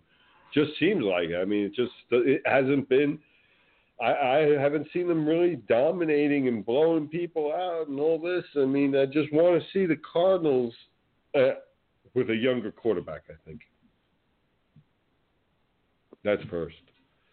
I, I don't think Palmer's. Uh, the answer any longer. I think his window slammed shut last year. That's me personally. I think Yeah. he lost a lot. I, I, I think he oh, during the off season he lost a step and confidence. Gonna be honest Hmm. with you. I think that rattled him permanently. Well, he had a bad, bad, bad turnover day in the playoffs. It'll definitely get in your head. I think Carson Palmer is still a competent quarterback. Problem I see when I watch Arizona is their tackles. They just they they spent all that money on um, Bandolier from the Raiders. He Mm. did really well last year. This year he looks really slow off the ball. Uh, he's getting beat on by speed rushers around the outside consistently, and in the running game he just can't get out of the blocks. So, uh, you know, I think the tackles are the big problem. Your tackles collapse. Your quarterback's got people, uh, you know, hanging off of him, and uh, those balls aren't getting completed. So, not that Palmer hasn't regressed a little, but I think a lot of it has to do with those tackles. Okay. Well, we both have Carolina, so we both agree on that one. Detroit going to Houston. We both have Houston. Any change in that for you? Mm-mm. No. No, and Lamar. Miller should be good to go. Uh, and I am Yeah, gonna had me nervous for a minute. Yeah, I was a little worried about that myself. Um, a guy just keep your your eyes on in Fantasyland, Braxton Miller. They're they're wanting to get him involved. Um, he's a, more of an underneath receiver because obviously the you know the seventy-two million dollar man Brock Osweiler can't hit the best receiver in football on the outside wide open. So he's gonna start dumping it off underneath. So Yeah, Yeah, and, Houston- I agree with you 100%. They they realize that he can't he can't hit. Guys that are no longer in the league were able to hit Hopkins, but Osweiler can't. I got you. No, I, I completely understand. Seattle, New Orleans. Yeah, I got Houston, believe it or not, because I believe Miller and the short game underneath is uh uh enough against that uh, horrible Detroit defense. Seattle, New Orleans. Uh, JT, you have New Orleans. I have Seattle. Let me rephrase this. Let me rephrase this. I had Seattle. oh, okay. Soon as Seattle no longer had Michael Bennett to try and put pressure on the quarterback, and Right. even more telling, and even more telling, no Kam Chancellor on that back end. Yep, no enforcer. I remember seeing what that defense looked like when there was no Kam Chancellor for a couple games. Anybody else remember? I remember. I know I I paid attention. So now let's see. You have no Kam Chancellor at the back end. You've got Mike, no Michael Bennett to give you a pass rush. And you are now going to go into New Orleans where this year Drew Brees is averaging, averaging, not this isn't his high game. He's averaging 421 yards a game at home this year. Averaging. That's ridiculous. So now Yes, you're going to play against the game. You're going to play this game against Michael Bennett, who no Michael Bennett and no Kam Chancellor. yeah, I changed that as soon as I as soon as I heard no Michael Bennett and no Kam Chancellor. I changed that pick real quick. Couldn't wait to get to the show to make sure it was announced and covered. but you know I'm sticking with New Orleans on this one, so Yeah, yeah. Uh, you and I have it, and uh, so does uh, so does Busy Jay. So, uh, let me see. Moving on, Saints. That was the Saints, right? Yep, we got that. Mhm. Uh, let's see. No, wait a minute. you know, he doesn't have that one in his picks. He maybe he figured if he ignored it, it would go away. Maybe he's going for the tie. I don't know. Maybe I don't know. He's over. He, he's at the Knicks. Uh, you know what? He's and, and I get him, but he's over uh, covering uh, the Knicks. He's at the Knicks uh, home opener, sitting in the uh, sitting in the press box over there, getting in his Knicks on right now. And uh, Of course. I'll have to hit him up. Yeah, yeah, I'll have to hit him up. But uh, yeah, no, Brees 421 averaging at, at home. Mm. Ridiculous. So we both have New Orleans there. Uh, KC, Indy, we both have KC there. I'm assuming that uh, your pick, my my pick in KC is simply because the Indy defense is non-existent uh, and uh, the Indy offense is suspect at best. Fair enough. No, I just I like yeah, and I like Spencer Ware and and you know some of the things he's been doing. So I think uh, KC wins this one. Spencer Ware, uh, one of the uh, underrated. Is that fair? Underrated Yeah, you got a guy that not talked about. Right, a fullback for two years for Seattle, kicked around, nobody gave him a chance. Went to Yeah. KC, there was an injury to Jamaal Charles. Go figure, what a shocker. Got a chance to play, and the rest is history. Yeah, and like I said, you know, he, this is a guy that nobody's talking about, and I just, I just don't understand why not. He is a good. He's good blocking. He can catch Mhm. the ball. Yep. He's he, he's solid kid. I mean, Yeah, you're he's not got talking. enough A, wheels to get around the outside, but he's a strong in between the tackles runner, so he fits both things that Andy Reid wants to do. So he's a perfect fit. Yeah, no, I mean he's he's a young guy. He's 24 years old. But my point is this: he's 5'10", but he he's listed at 229. Sounds about right. He's thick. That's what I'm saying. So you know, this is going to be a kid that's durable, and I mean, so far, I, I like what I've seen from him, and I'll tell you because in college. You know, when he was 18 years old in college, he was averaging 7.3 a carry. LSU. So now you come over to KC from Seattle. Spent spent the year over in uh, Seattle.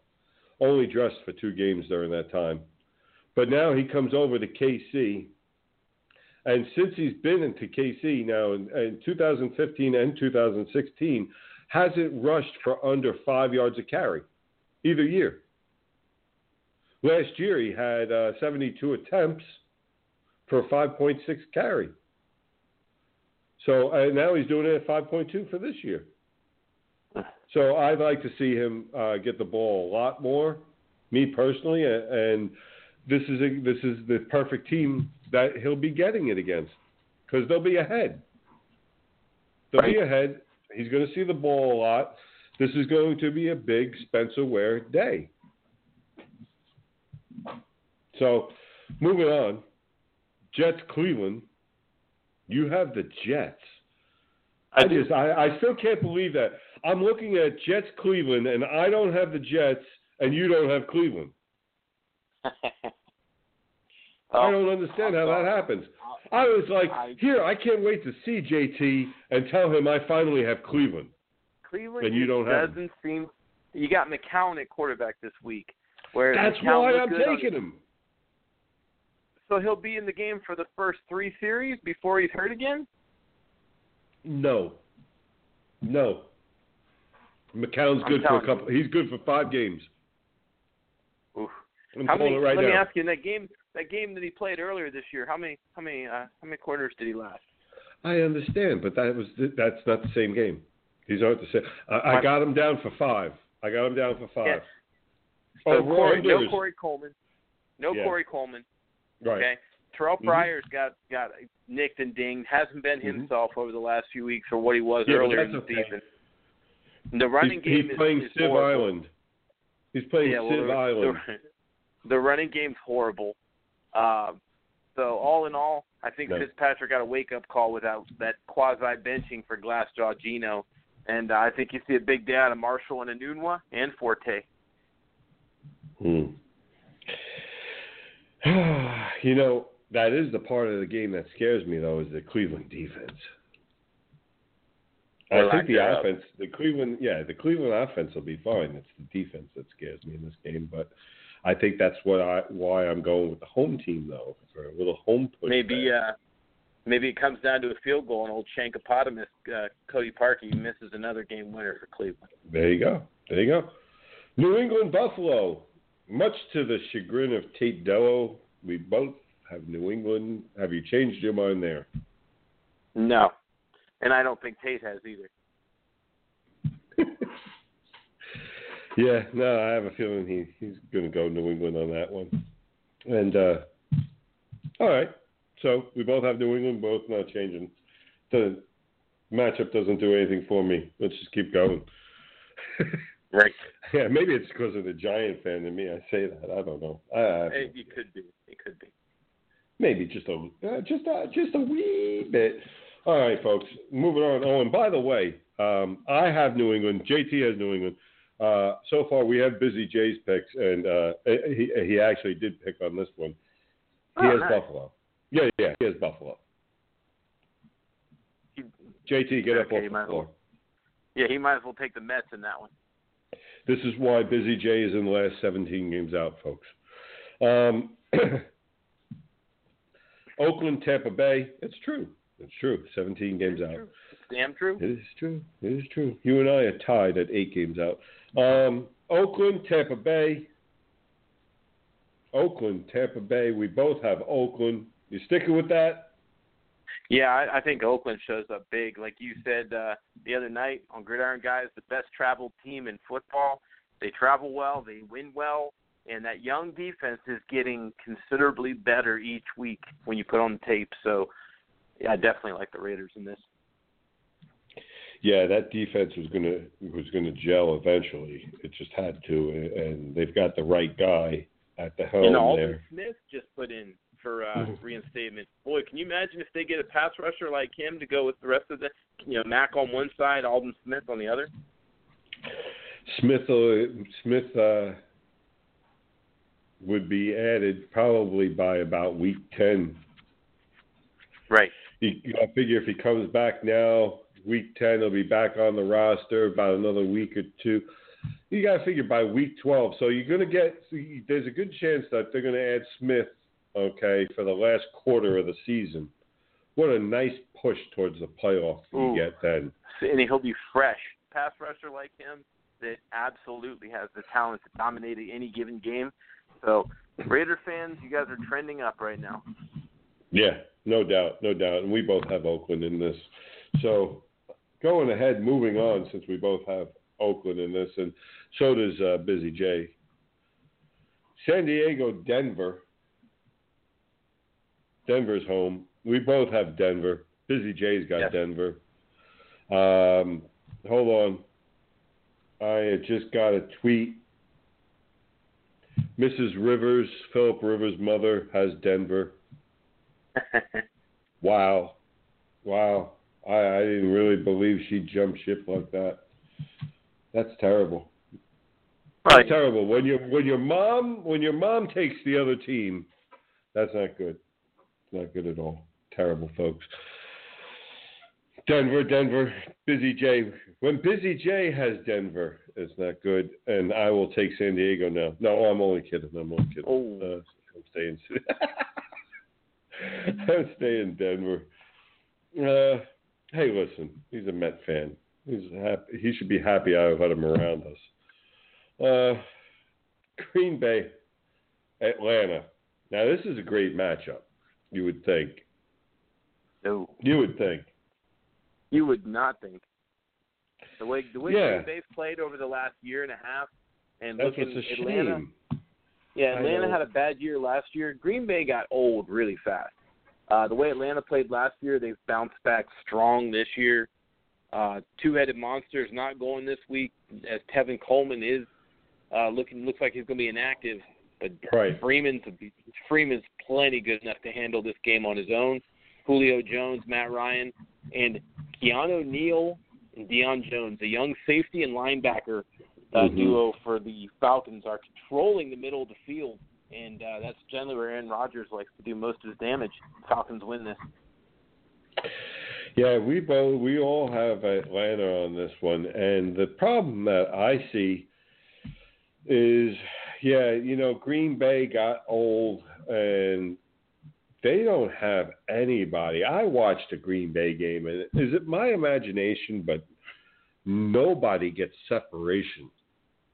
Rivers, con- I mean, uh, uh, Rodgers constantly throwing to somebody who has somebody on his back. Yeah. Yeah, the only guy that seems to get any kind of separation at least some of the time is Davante Adams, and then you wonder if he's yeah. actually going to catch the ball. Yeah, no, Adams uh, every once in a while gets separation, and then it's uh, 50-50 if, uh, you know, Crisco Yeah, hands is going to catch it. Cook. They brought in Jared Cook, who's been an absolute flop. Richard Rodgers is decent some weeks, and other weeks he's a no-show. Aaron Rodgers is basically playing by himself at this point. I'm telling you, it's absolutely awful. I could, I can never. I, I when you see Green Bay, Atlanta, you always go, "Wow, this is going to be some game." And this one, it's just not going to be. I, I see Atlanta trouncing them, and yeah, I, I can. I, I see, I, I see a fantasy stud this week, if you will, if you will, Three of of them. King's ransom. Uh, uh, yeah, I see three of them is right. Um, we'll get to that. We'll get to that. Philadelphia, Dallas. This is interesting. This is real interesting because I have a team I hate and a team I hate.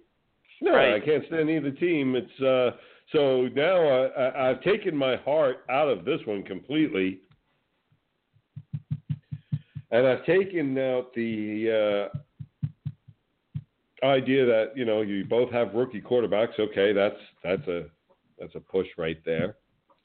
Dallas has probably a little bit better running game right now, obviously. A lot better. Yeah, yeah, yeah. Uh, that's fair enough. I I think that the Philly defense is really that much better than Dallas defense, and is probably definitely better than most, if not all, of. I know you don't agree with this, but most, if not all, of the defenses that Dallas has faced so far. That Philly defense is underrated, and, and when you're when you're third on in points against, you have my attention. See, because that is the final stat that matters to me is how many points have you put up? How many points have you let up? This is going to be a tough game for Dallas in Dallas. I think they're going to overlook Philly. And Oh, Dallas no. is going to lose. Yeah, yeah, I'm telling you. You don't. You never overlook a divisional foe. You never overlook. Now, if they were in another another division, maybe. But this is a divisional foe. You don't overlook someone in your division. Do you know? Dallas- Do you know how many people have Dallas?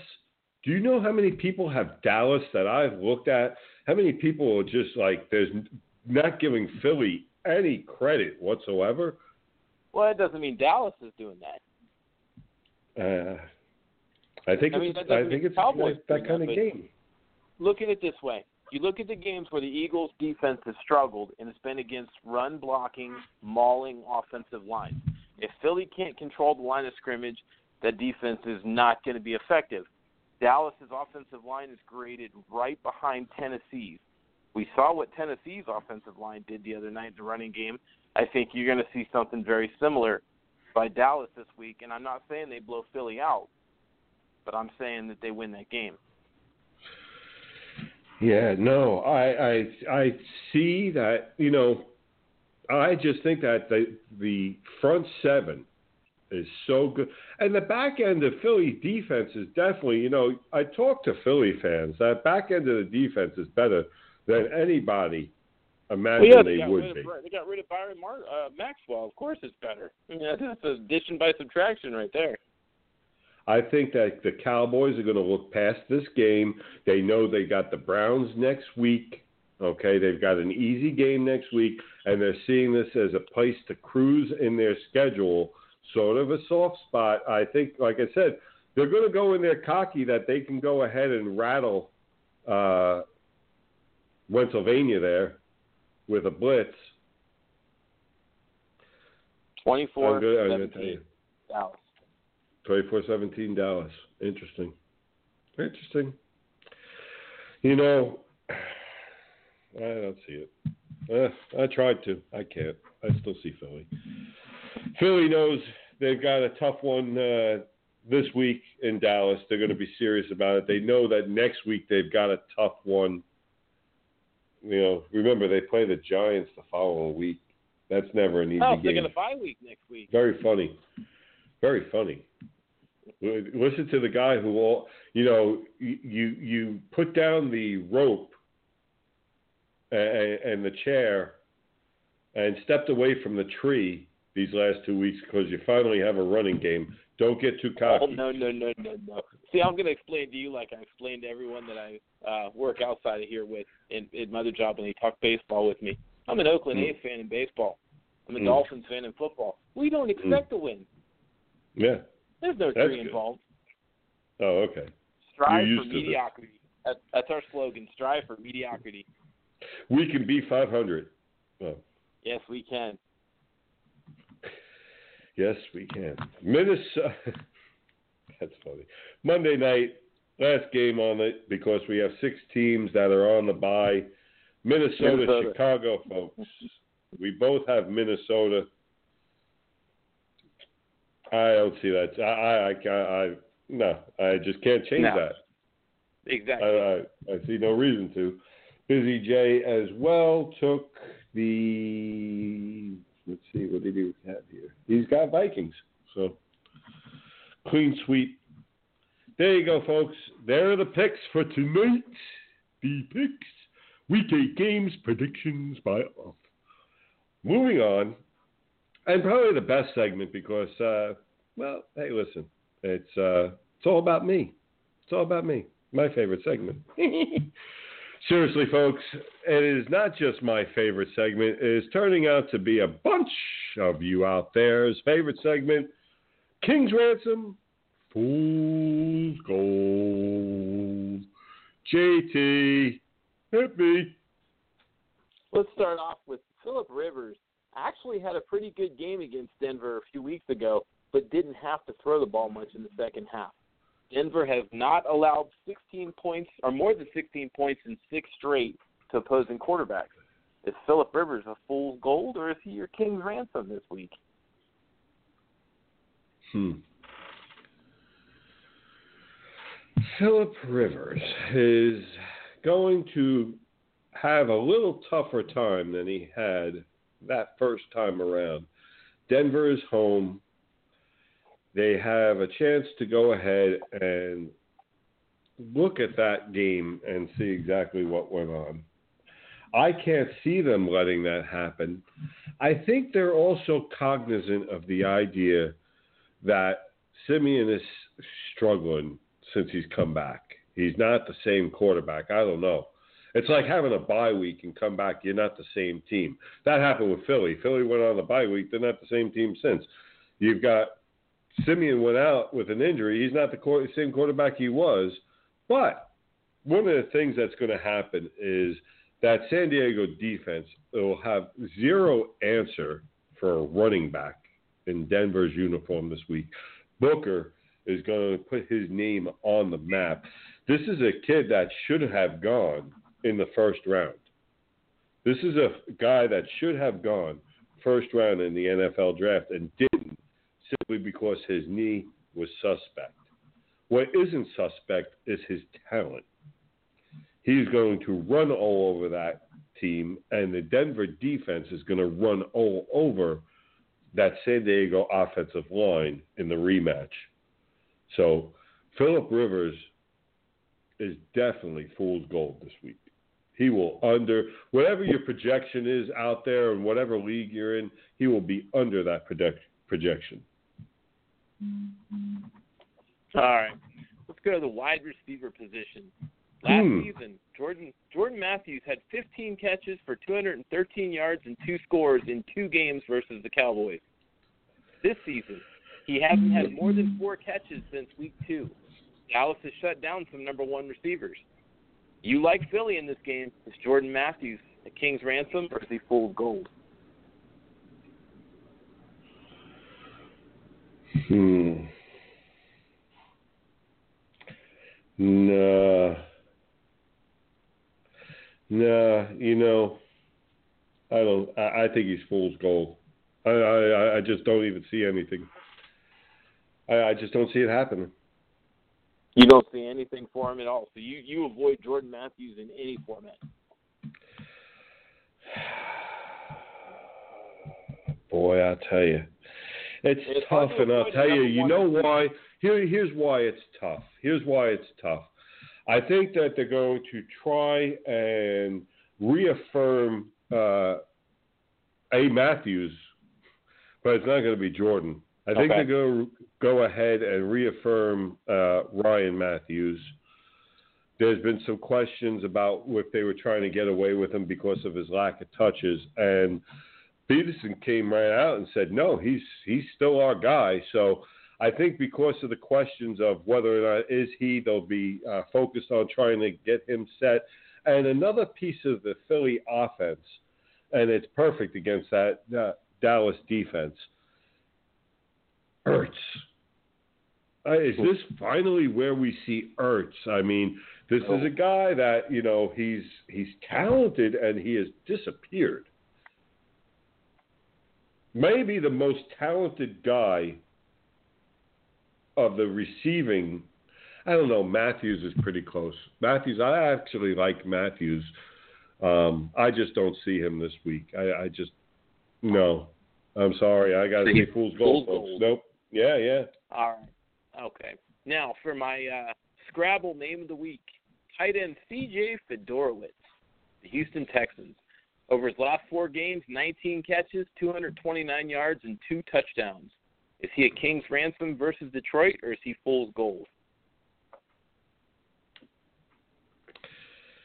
Detroit uh, again is a is a team that just has a awful awful defense. I believe that you know you're gonna you're gonna see a lot of underneath slot tight end again. You're seeing more of that because uh, it doesn't seem he has the accuracy to be able to find Hopkins on a regular basis. So you had alluded to the idea of him going underneath a little bit more. One of those underneath people will be CJ, and I will take him for King's ransom this week against a very porous Detroit defense. King's ransom. I like it. I like it. Now this next one, we're going to stay at the position. Okay. Donte Moncrief is back for the Colts. Tight end Jack Doyle, someone that helped you uh, win a normal wager last week, is going against Yes. Kansas City. Eric Berry has been absolutely shut down against tight ends. Going back to the beginning of last season, the Chiefs have only allowed four touchdown passes to tight ends. Is Jack Doyle a King's ransom this week, or is he a fool's gold? You know, it's funny you should ask this one too because I went ahead in some of the leagues where uh, I don't store a backup tight end. So when I, I have a faced on a bye week, I go out and I'll just go go ahead and waiver wire somebody who I feel is hot. I took Jack Doyle uh, last week, and I had uh, other choices to go with this week too if I didn't want my regular starter. Or I could have kept Jack Doyle, and I got to be honest with you, I stepped away from him because as much as I was for him last week, I say fool's gold, stay away for the exact reasons that you gave. Stay away from him this week. We got time for one more, real quick. One more. Okay, Oakland running back Latavius Murray on the Mm. road against Tampa Bay. Murray's just coming back from injury, came in last week, looks solid. What do you see this week? King's ransom or Fool's gold at Tampa Bay? at Tampa Bay. At Tampa Bay against a defensive line that is still missing Ayers, uh, back, but he did. It's just not the team that I want to have to uh, bet against, and that's what I would be doing. And uh, Murray is always seems to be good for at least one touchdown a game when he is playing. So I'm going to go ahead, and they want to reestablish Big Boy this week. I'm going King's Ransom on Murray. I'm also going to end the show because that's all the time we've got, folks. Thank, thank you so much for joining us. I'm the Fantasy Jester. Join us next week. I'm out of here.